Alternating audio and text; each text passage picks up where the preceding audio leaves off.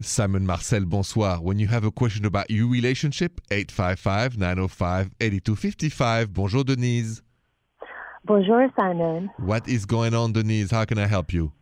Okay, I've been dating this guy for a while now, um, maybe half a year, and he keeps up correspondence with an ex girlfriend, the girl he was dating right before me. Okay. And I mean, we have like a really happy, wonderful relationship, but this bugs me. Um, and he keeps insisting that it's not a big deal, like it's just like casualties, like she'll ask him how he's doing and stuff like that. But it makes me really uncomfortable because I don't see a need for them to be talking at all. Mhm. And I don't know how I can move forward with the guy if I'm having a little bit of suspicion, you Mhm. know? Mhm. Um, and he's given me no reason not to trust him, but I don't know. My gut's just kind of like, this isn't normal. But I don't know if I'm overreacting because he loves me and he's a, been a wonderful partner. Okay, so one thing I need to know before I answer in the correspondence, it's, so it's not secret. You have access to the correspondence?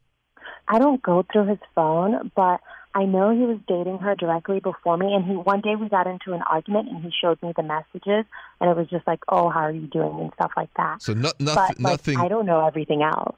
Right? But nothing ooh la la and nothing like that, right? You No, haven't. s- nothing like that. Okay, so here's what I would approach it because you said it's a great guy and you like him a lot, right? And he has given Yeah. you no other reason. I would ask him, uh, just like you told me, he said, listen, um, it makes me uncomfortable. My intuition, I'm, I'm a woman, it's vibrating wrong with this. And I agree with you, by the way, Denise. Uh, he shouldn't be talking to his ex girlfriend all the time like this. That's not normal. So you're not crazy. I think you on the right side. But he has some problem to actually break up the connection with her, and it might take him a little more time. So I would say to him, I said, listen, it means the world to me that you stop doing this. I mean in the next couple of weeks, all of this should end. Or really, you know, then I think something is missing between us because you should be talking to me and texting me, not her right? So you give him a little time to stop this behavior, but not very long, a couple weeks. And if he doesn't stop, then you should reevaluate the relationship because then you're right, he's still more attached to her than he's into you.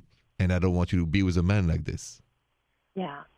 Okay? Yeah, that sounds right. Yeah. Okay, well, I'm going to cross my fingers so that he stops and you guys can continue this wonderful relationship. So, fingers crossed on this, and I'm sure he'll understand when you explain to him like that. Thank you so much, Simon. Best of luck to you, Denise. Have a good night. You too. More rendezvous next.